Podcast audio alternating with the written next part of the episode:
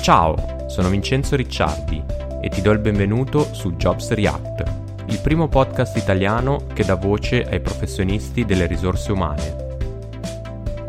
Scopri da loro consigli e strategie che ti permetteranno di raggiungere i tuoi obiettivi di carriera, emergere sulla concorrenza e dominare il mercato del lavoro.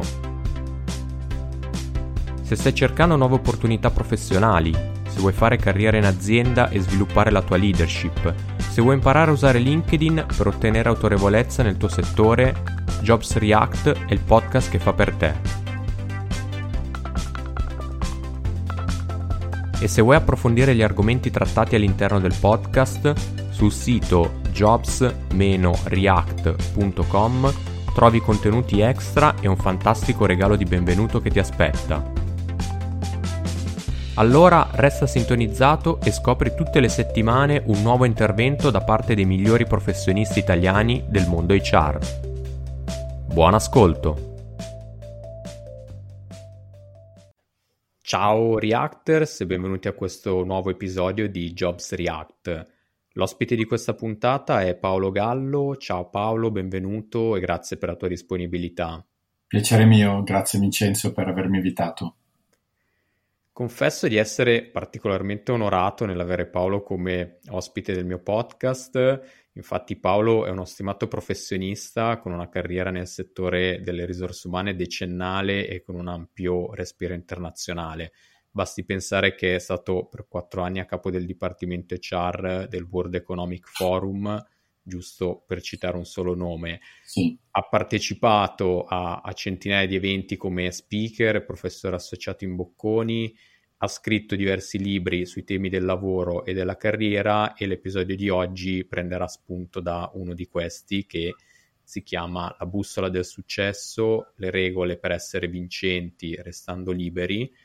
Faremo quindi una chiacchierata aperta con Paolo su cosa significa avere una carriera di successo e su come costruirla. Paolo, prima di entrare nel vivo di questi argomenti, ti ho presentato molto brevemente perché sicuramente avrei dimenticato qualcosa, quindi ti chiederei di raccontarci qualcosa in più di te in un paio di minuti. Certo, no, grazie Vincenzo. Beh, molto brevemente, io sono di Milano, ho studiato a Bocconi, poi ho lavorato nel settore privato alla Citibank a Milano, a Londra, a New York, poi sono andato alla Banca Mondiale a Washington DC, dove peraltro ho conosciuto mia moglie, e eh, poi eh, siamo tornati a Londra dove ho fatto il direttore HR della EBRD, European Bank for Reconstruction Development italiano, si chiama BERS, Banca Europea per Ricostruzione e Sviluppo. Poi sono tornato a Washington dove ho fatto anche lì il direttore personale e il capo dello sviluppo organizzativo e per poi dopo un anno in cui ho preso un master in coaching ho iniziato a scrivere il mio libro, sono andato al World Economic Forum dove ho fatto il responsabile eh, Human Resource per, per 5 anni, 4 anni e mezzo.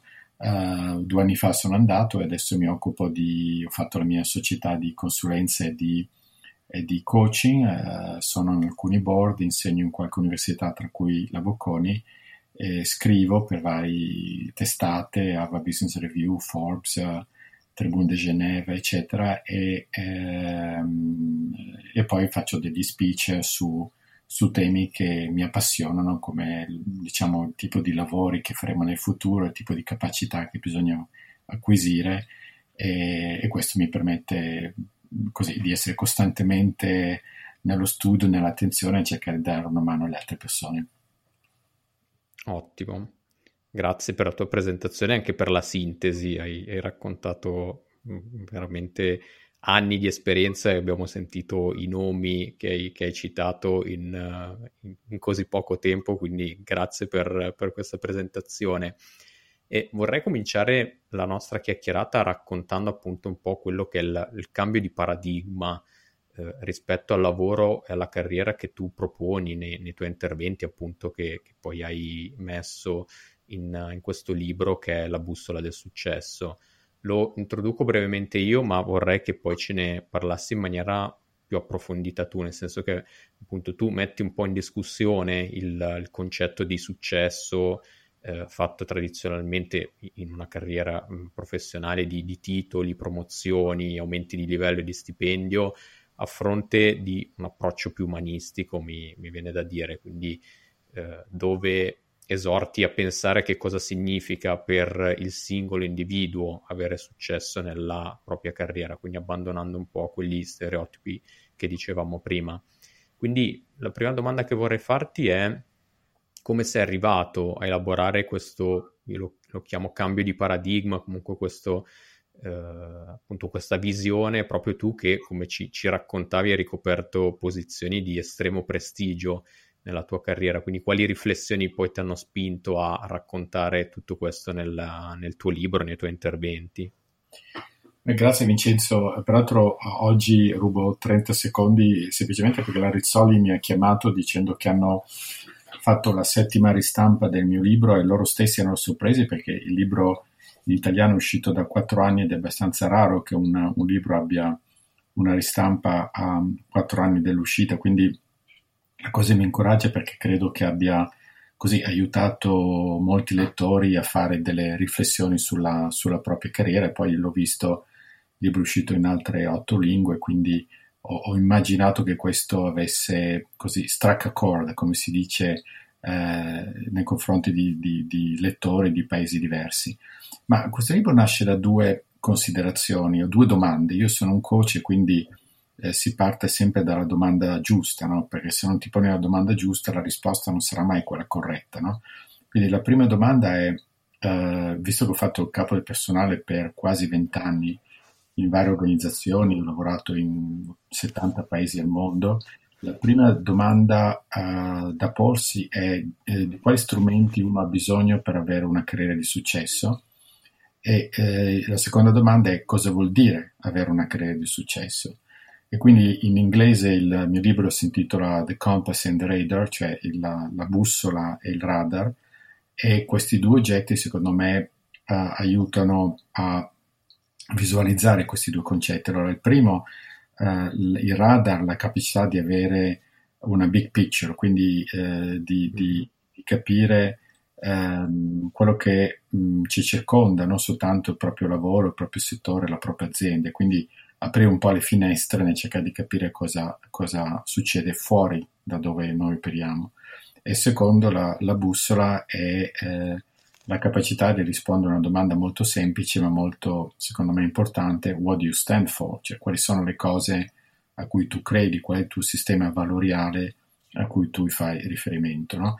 E quindi osservando migliaia di carriere in vari posti nel mondo ho notato che le persone che hanno più successo sono quelle che hanno queste due capacità, quelle di avere una visione strategica nel lungo periodo e quello di avere anche la capacità di essere, eh, diciamo, fedeli ai propri valori eh, umani, non soltanto le proprie capacità tecniche. Eh, la seconda domanda è cosa vuol dire avere una carriera di successo? Eh, molto spesso una carriera di successo viene interpretata come diventare numero uno, diventare il CEO, diventare l'amministratore delegato e, e questo è sicuramente un elemento da valutare importante, quindi io stesso, diciamo, per molti anni sono stato un po' spinto da questo, da questo, uh, questo elemento. Però io ho avuto anche la fortuna di lavorare alla, alla, Banca Mondiale, alla Banca Europea, World Economic Forum, quindi ho lavorato con tanti numeri uno di aziende, di organizzazioni, di stati, di, di, di università e quindi ho avuto occasione di, io dico un po' scherzando, di giocare a tennis con Federer, nel senso di, di di confrontarmi con uh, i più bravi in quel mestiere lì. E, e, nel vedere un po' queste persone, come si comportano e nell'aver così lavorato nella gestione de, delle risorse umane in tanti paesi per tanti anni, eh, credo di, di, aver capito che non puoi o non si possa definire una carriera di successo solo in funzione del numero di promozioni eh, che uno ottiene, il numero di, di soldi che uno guadagna e il potere che uno accumula perché eh, gestendo la carriera in questo modo quasi tutti perdono, perché pochissimi arrivano al numero uno e, eh, e, anche se arriva il numero uno io non sono sicuro che queste persone siano necessariamente le più soddisfatte del proprio lavoro. Io ho visto invece molta gente molto stressata o comunque con famiglie devastate dalle loro scelte professionali e quindi propongo una, una, un modo, una modalità diversa di interpretare la carriera in cui il successo sia alla portata di tutti E questo non dico perché tutti possano aver successo, ma un qualche cosa che sia a portata di tutti, che è diverso dall'accumulazione di potere, denaro e prestigio. Perfetto, ora mi piacerebbe esplorare le, le tre dimensioni che poi stanno alla base di, di quello che, che, ci hai un po' raccontato fin qui, che è alla base appunto del, del tuo libro. Quindi la prima è fermarsi a, a riflettere se quello che, che, facciamo è davvero quello che ci piace fare a livello professionale. Quindi tante, troppe persone forse passano la loro vita lavorativa fare qualcosa che non gli piace fare davvero. Per esprimere questa dimensione tu parli di, di talento, di trovare quella cosa che si è particolarmente bravi a fare. Potremmo parlare forse di, del lavoro ideale. Eh, allora su questo punto la, la domanda che, che, vorrei farti è questa. C'è un modo per, per capire in anticipo quali potrebbero essere i propri talenti professionali o è comunque un lavoro dove occorre necessariamente provare e riprovare con l'esperienza sul campo per poi trovare effettivamente quello eh, che piace fare davvero. Beh, credo che sia legittimo pensare che alcune persone ehm, eh, devono fare delle, delle, prove, voglio dire, non è che tutti abbiano questa chiarezza all'inizio. C'è una frase che cito spesso di, di Paolo Conte, che è una è un cantautore, io lo adoro. Eh, una canzone inizia nel dire vita d'artista, quando l'ho vista ho capito quella è la mia. È una frase molto bella che eh, ti fa capire come lui eh, avesse visto la, la, vita dell'artista, del cantante, del musicista e quindi l'avesse poi afferrata per diventare, secondo me, molto bravo. No? Però non tutti capita questa fortuna. No? E quindi eh, il mio libro offro alcune metodologie di, credo abbastanza chiare per capirlo e voglio essere molto specifico. Bisogna capire la differenza tra passione, talento e punto di forza, che non sono la stessa cosa. La passione è una cosa individuale, una cosa che a, a te piace fare e ognuno, delle, ognuno, di noi ha delle passioni diverse, il giardinaggio, il ballare, il suonare, il giocare a paracanestro, il fare viaggi o quello che è, no?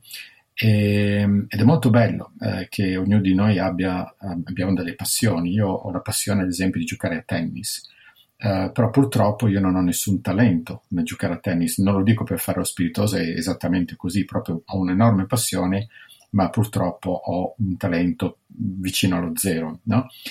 Eh, e quindi ho capito abbastanza velocemente, nonostante da piccolino volessi diventare come Bjorn Borg o John McEnroe si capiva che in realtà non sarei arrivato neanche a un decimo dei loro risultati, a un centesimo dei loro risultati e quindi ho lasciato perdere. Quindi la passione è qualcosa di uh, diciamo individuale, una cosa che ti piace fare. Il talento è qualcosa che ti viene riconosciuto, in cui le persone dicono caspita sei bravo a fare questo, le persone che sono, se scrivi qualcosa ti leggono, se giochi a tennis pagano per vederti giocare eh, se fai uno speech vengono a ascoltarti, se sei un cantante vengono al concerto, se sei un maestro gli studenti ti seguono e quindi il, la differenza tra passione e talento è esterna, il talento è un qualche cosa che in, gli altri ti riconoscono, che poi però deve essere coltivato e lì viene la differenza tra talento e punto di forza. Il punto di forza diventa quando una persona eh, eh, ci mette proprio del sudore,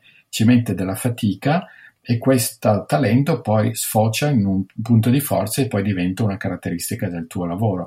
Eh, l'esempio che io faccio, mh, mm, non casualmente legato al tennis, quando Flavia Pennetta vinse a 35 anni gli USA Open, eh, l'ultimo colpo fu straordinario e un giornalista le disse però mm, Flavia bravissima hai vinto però l'ultimo colpo che fortuna che hai avuto e lei rispose fortuna fai 25 anni che mi alleno per fare quel colpo e questa frase secondo me è molto bella, in realtà poi lei aveva detto una parolaccia che vi lascio immaginare, ma era giustamente arrabbiata perché chi ha faticato 25 anni per fare quel colpo non può accettare che quel colpo sia il frutto della fortuna, è il frutto del proprio sudore. Quindi eh, secondo me bisogna uh, coltivare le proprie passioni, capire se la propria passione fa parte del proprio talento. Se così è, bene, se così non è, bisogna trovarlo e poi coltivare questo talento per farlo diventare punto di forza. Un capitolo del mio libro si intitola Il tesoro dentro di noi perché sono convinto, dopo aver lavorato con migliaia di persone, ho intervistato circa 8500 persone in vita mia, che ognuno di noi abbia un, un tesoro, un talento, un qualche cosa da offrire al mondo, eh, lo devi scoprire e poi una volta che l'hai scoperto devi coltivarlo come si coltiva una pianta per farla crescere. Chiaro, sì, proprio forse la, la difficoltà è che, che, molti trovano è proprio nello scoprirlo, quel, quel talento, però effettivamente una, una, volta scoperto poi va anche coltivato, come dicevi giustamente tu. Certo, con, con fatica e sudore, perché um, lo vedi anche nello sport, eh, ci sono dei giocatori magari eh, non molto talentuosi che però sono molto dediti al lavoro e poi ottengono grandi risultati, poi ci sono anche altri giocatori che magari hanno dimostrato un enorme talento che però è stato buttato via proprio per la mancanza di disciplina. La stessa cosa vale no, nello sport, nella vita. Io insegno all'università, lo vedi lo studente dotato che eh, non ha fatto niente, però lo vedi anche quello che magari è un po' meno brillante, che ha lavorato ed è riuscito a ottenere risultati molto migliori. Quindi io eh, do sempre un'enfasi maggiore al sudore rispetto al talento, non so come dirti, no? cioè alla fatica, Chiaro, alla sì, determinazione di raggiungere determinati obiettivi piuttosto che adagiarsi perché sei un po' più bravo degli altri. Rimarrai un po' più bravo degli altri, ma rimarrai sempre nell'area della mediocrità se uno non si applica. Chiarissimo. E a questo punto vorrei esplorare invece la, la seconda dimensione che è un po' meno intima, ma più legata all'ambiente che ci circonda. Tu sostieni che per stare bene e prosperare in un ambiente lavorativo occorre conoscere le regole del gioco e adattarsi, cosa che probabilmente a molti sfugge. Allora ti chiedo cosa significa appunto, cosa intendi quando dici di conoscere, che serve conoscere le regole del gioco in un ambiente lavorativo e vista la, la tua esperienza aziendale che, che, ci hai accennato, quali consigli daresti per, per, adattarsi al sistema in cui ci si trova a, a lavorare? Sì, eh, c'è anche una, diciamo, un caveat in questo, adattarsi sì, ma eh, rimanendo vigili sui propri sistemi di valori, no? eh, quello che dico nella, nel mio libro e così nel, in quello che faccio nella vita è che Inizierò da una frase che sembra un po' strana, ma è vero. L'obiettivo, ad esempio, quando uno va a un colloquio di lavoro, uh, l'obiettivo non è ottenere un lavoro, l'obiettivo è capire di che lavoro si tratta, che sono due cose diverse. Eh, negli Stati Uniti il 5% delle persone che ottengono un lavoro danno dimissioni nella prima settimana e il 62% delle persone si pente di aver scelto questo lavoro nei primi sei mesi. Perché? Perché uno va a, per cercare un lavoro, eh, ehm, lo tiene e poi dopo scopre di che lavoro si tratta e di che valori ha questa organizzazione. Quindi io invito le persone a dire benissimo, eh, c'è un aspetto tecnico, lo stipendio, il lavoro, la menzione, il reporting line, tutte queste cose qua, benissimo. Prima però di concentrarsi su questi aspetti, cerca di valutare se il sistema di valori di quell'azienda è in sintonia con i tuoi perché lavorare ad esempio per la Banca Mondiale o per la Goldman Sachs magari non è la stessa cosa, ok? E quindi eh, devi capire quali sono gli operating models, la cultura organizzativa e per poterlo fare ci sono diciamo delle, degli, delle, tecniche, delle tecniche, degli stratagemmi eh, molto semplici. Io nel, nel, mio libro ne indico 10, un esempio che faccio spesso, se eh, ad esempio capire eh, le persone al, al, all'interno dell'organizzazione, al top dell'organizzazione, come sono arrivate lì?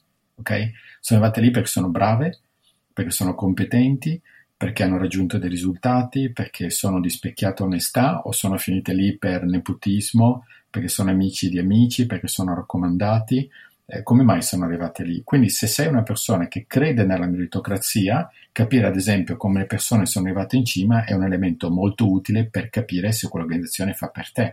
Oppure se sei una donna e quindi giustamente, giustamente ritieni che ci debba essere gender parity, che il tuo stipendio debba essere commisurato a quello degli uomini, e poi vedi che nel leadership team sono in 19, di cui 18 sono uomini, beh, qualche dubbio ti dovrebbe venire che quell'organizzazione probabilmente non è l'organizzazione giusta per una donna. È sbagliato eh, però a quel punto lì una persona dovrebbe valutare se quel tipo di organizzazione poi riuscirà a tir- tirare fuori le capacità delle donne quando invece tutti i numeri uno o comunque le persone al top sono tutti uomini. E quindi io invito le persone a fare un po' di ricerca, uh, non universitaria ma proprio ricerca. Un esempio banale può essere quello di contattare una persona su LinkedIn dicendo caro Pinco Pallino, ho visto che tu hai lavorato, faccio un esempio a caso, alla Adidas e siccome domani faccio l'ultimo colloquio vorrei un tuo consiglio. E quindi cercare di parlare un po' con le persone che, che, che, che hanno fatto un'esperienza in quell'organizzazione, un po' come TripAdvisor, insomma, prima di andare a un, risultato, a un ristorante una persona legge cosa ne pensano gli altri, no? Oppure Glassdoor, un altro, un'altra web page che ti dà molte indicazioni su, su, come le persone che ci lavorano vivano l'organizzazione. Quindi fare un po' di ricerca aiuta e quindi l'obiettivo è quello di fare una scelta conscia, consapevole, intelligente, piuttosto che cercare di quote, sedurre l'organizzazione, eh, arrivi lunedì entro il giovedì hai già capito che quel posto lì non fa per te. Chiaro. Sì, se, mhmm, questo sicuramente appunto in fase di, di ricerca, mhmm, nel momento in cui si, si, sta approcciando, si sta per approcciare un nuovo lavoro. E se non erro, proprio all'interno di, di questa stessa dimensione che tu introduci, eh, nel momento in cui si è già entrati in azienda a questo punto, anche un concetto legato a come interfacciarsi con le varie persone che si incontrano appunto nel, nell'ambito aziendale lavorativo. Eh, giustamente dici che ci si deve rapportare in maniera diversa con persone diverse, fai anche una classificazione animalesca delle ah. varie figure che popolano il mondo aziendale. Riesci a riassumercele brevemente come ci si dovrebbe relazionare con ciascun tipo? Ma io nel, nel mio libro adopero l'analogia del viaggio, no? e, e, e forse perché avendo studiato al liceo classico, um, eh, questo, questa analogia viene, viene eh, fatta molte volte. No? Il, um, quando entri in un'organizzazione complessa, in un sistema complesso, uh, incontri, io dico, entri in uno zoo dove ci sono vari animali, entri in una giungla dove ci sono vari animali, no? E quindi è importante distinguere la tipologia di animali che incontri. Per animali intendo dei comportamenti, degli archetipi di comportamenti definiti che trovi in qualunque organizzazione. E questo è un concetto che non ho inventato io, è stato inventato dalla, dalla tragedia della commedia greca 3000 anni fa. No? E, e, ed opero due dimensioni per poter definire il tipo di animale che tu porti. La prima, una, eh, una, una dimensione organizzativa, quindi persone che eh, conoscono e comprendono la cultura organizzativa e persone che invece, pur facendone parte, non ne conoscono né comprendono i meccanismi e quindi il livello di diciamo, competenza nel leggere l'organizzazione.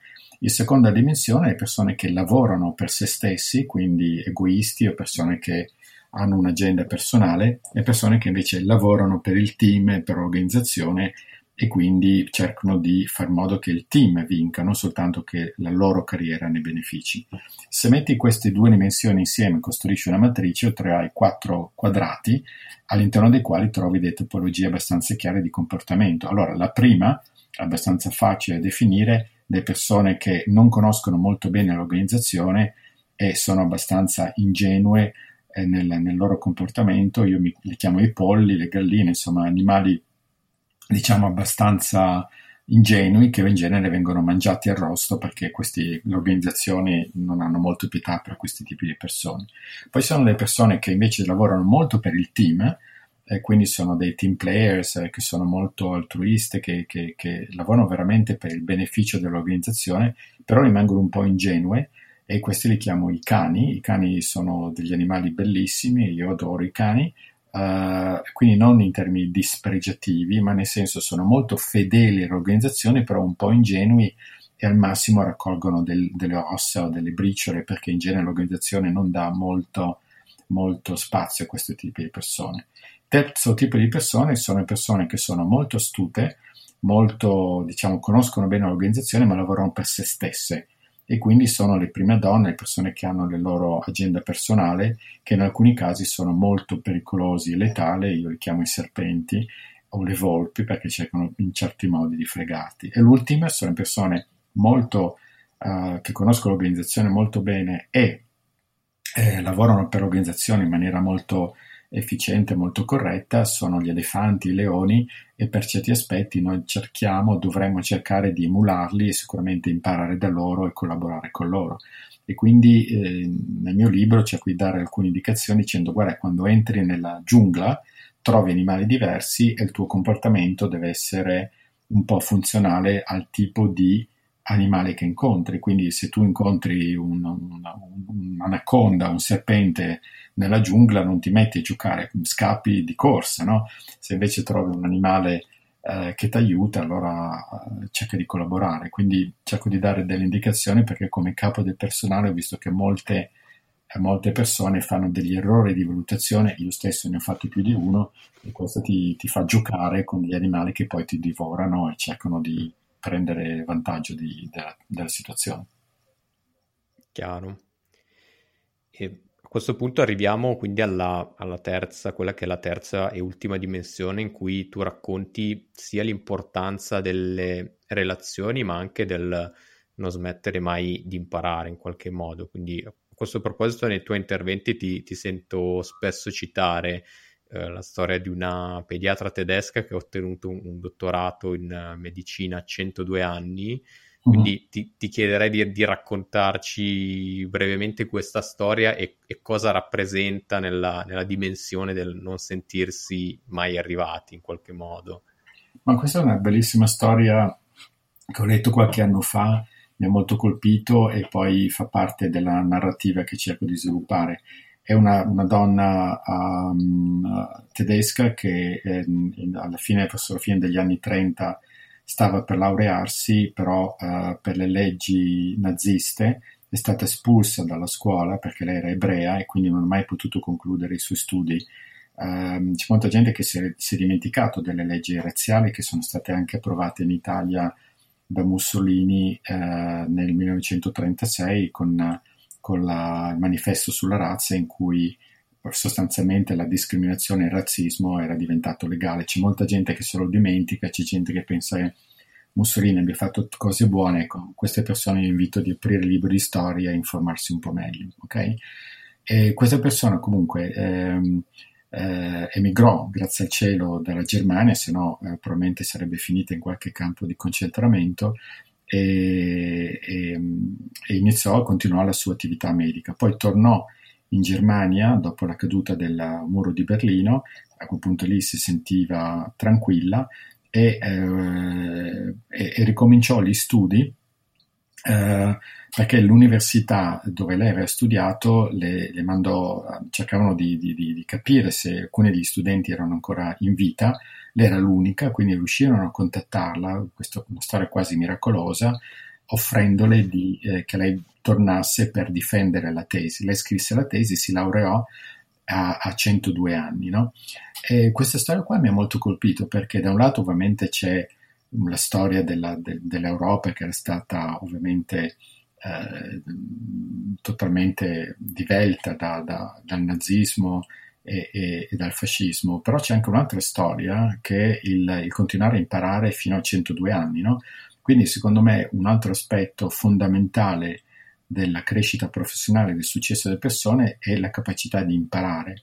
E per imparare non intendo l'accumulazione di diplomi, intendo una, in inglese mindset, in latino forma mentis, è comunque quella, quella forma mentale che ti permette di apprendere continuamente ascoltando un podcast, leggendo un libro, uh, sentendoti un TED Talk, andando a vedere un film, ma soprattutto nel lavorare e collaborare con le persone che rimangono, secondo me, la fonte più incredibile di apprendimento insieme ai libri.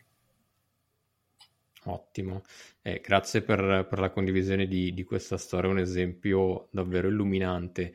E quello che abbiamo raccontato fin qui riguarda un po' come costruire la, la propria carriera e avere successo all'interno di un contesto aziendale, come dicevamo. Una carriera, sappiamo, è fatta di, di vari passaggi anche tra aziende diverse. Allora, una domanda che vorrei farti riguarda proprio questo, cioè rispetto a eventuali potenziali cambi, cambi, di aziende, secondo te quando, come quando si capisce che è il momento giusto di andare via da un'organizzazione? Beh, quando gli elementi che definiscono il successo non sono più lì. In altre parole, eh, un, un, es- un, esempio chiaro è, eh, l'ho fatto proprio guarda, qualche, un paio di giorni fa, mi rendo conto che sono stato un po' duro, una persona così che conosco molto bene eh, ne va piene le scatole, vuole andarsene via perché sono letteralmente anni che sta facendo lo stesso lavoro ehm, e voleva andarsene con un lavoro diciamo molto più interessante. Eh, però l'azienda per tenerlo gli ha offerto un po' di più, mi pare il 10%, lui ha deciso di rimanere. Ecco, secondo me ha fatto un errore pazzesco perché continuerà a non imparare guadagnando un po' di più.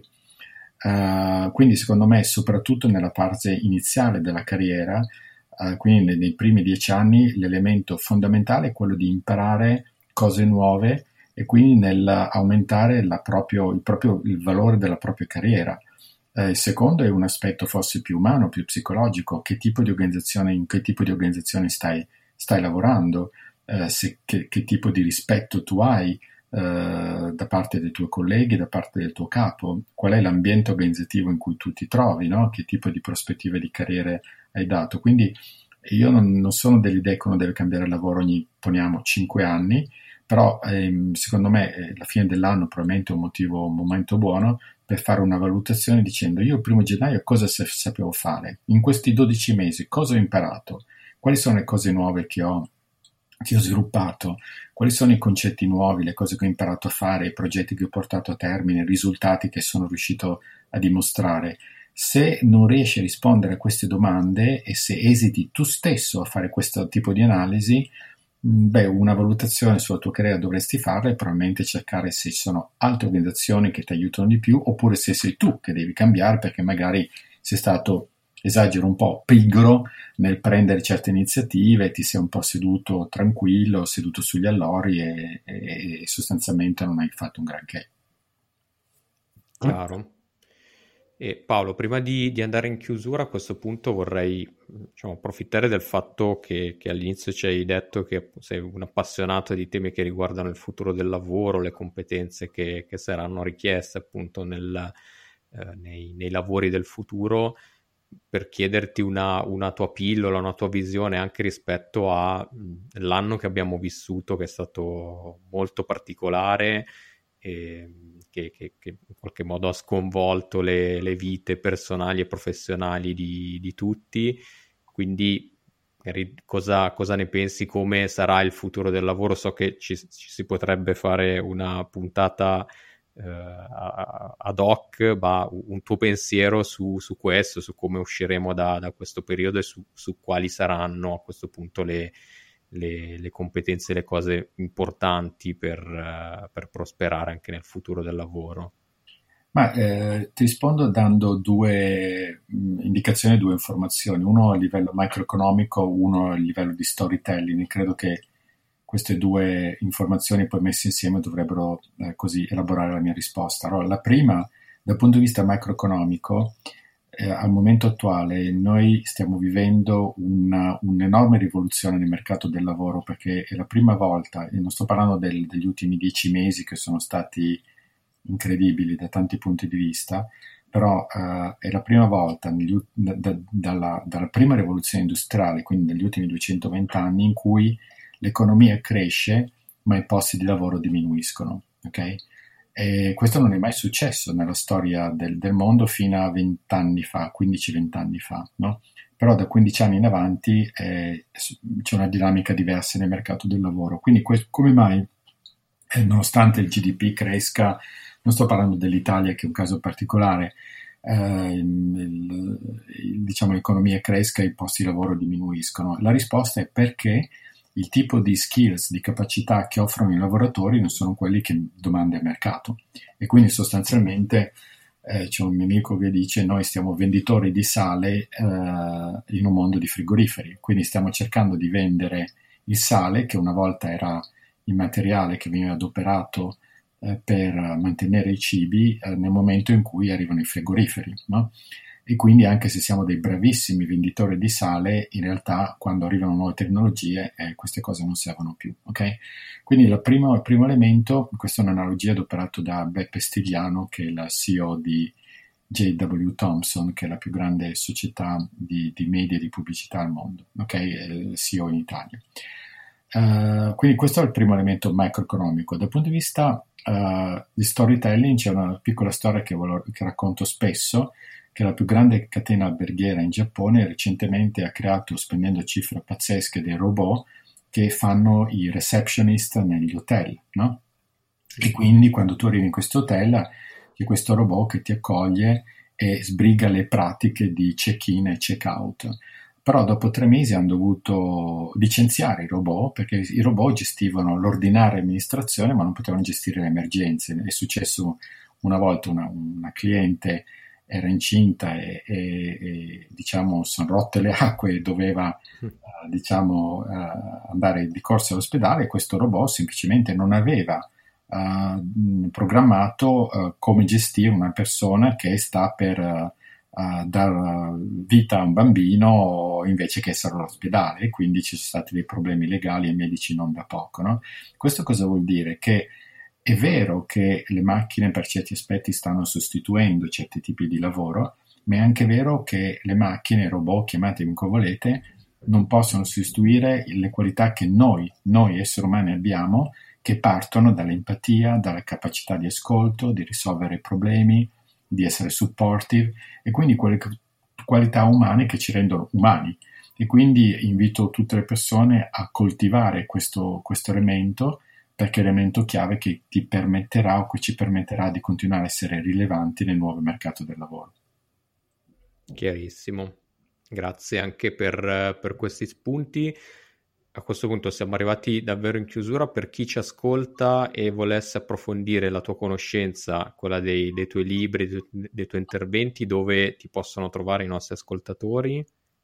Beh, un LinkedIn è un posto dove un po' di gente mi contatta. Io quest'anno ho avuto quasi 2 milioni di views su LinkedIn, quindi più o meno metto i miei articoli eh, abbastanza frequentemente. Poi credo che un libro, il mio libro, eh, possa dare magari degli stimoli ulteriori per entrare più in profondità. Io, peraltro, ci tengo a dire quello che guadagno col libro, eh, li do in beneficenza e, e quindi non ho scritto il libro con un tono economico, ma proprio per dare una mano alle persone e il fatto che sia uscito in dieci lingue e venduto tante mille copie mi ha dato la consapevolezza che in parte credo di esserci riuscito. Questa è la cosa che mi ha dato molta gioia. Perfetto. Grazie ancora allora Paolo e grazie a tutti i reactors all'ascolto che ci hanno seguito fin qui. Alla prossima, un saluto e ciao a tutti. Grazie. Prima di concludere questo episodio ho ancora un'ultima cosa da dirti. Grazie per essere stato in ascolto fino alla fine. Se questo genere di contenuto ti piace, prima di andare via non dimenticarti di iscriverti al podcast così da non perdere nessun nuovo episodio. Trovi Jobs React sulla tua app di podcast preferita, Spotify, Apple Podcast o Google Podcast.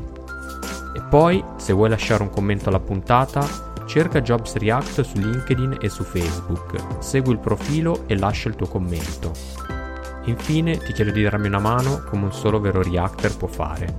Se ascolti il podcast su iTunes lascia una recensione, oppure condividi i profili social di Jobs React tra i tuoi amici e colleghi, per fare in modo che anche loro possano scoprire il podcast e beneficiare dei suoi contenuti. Grazie ancora e al prossimo episodio. Da Vince.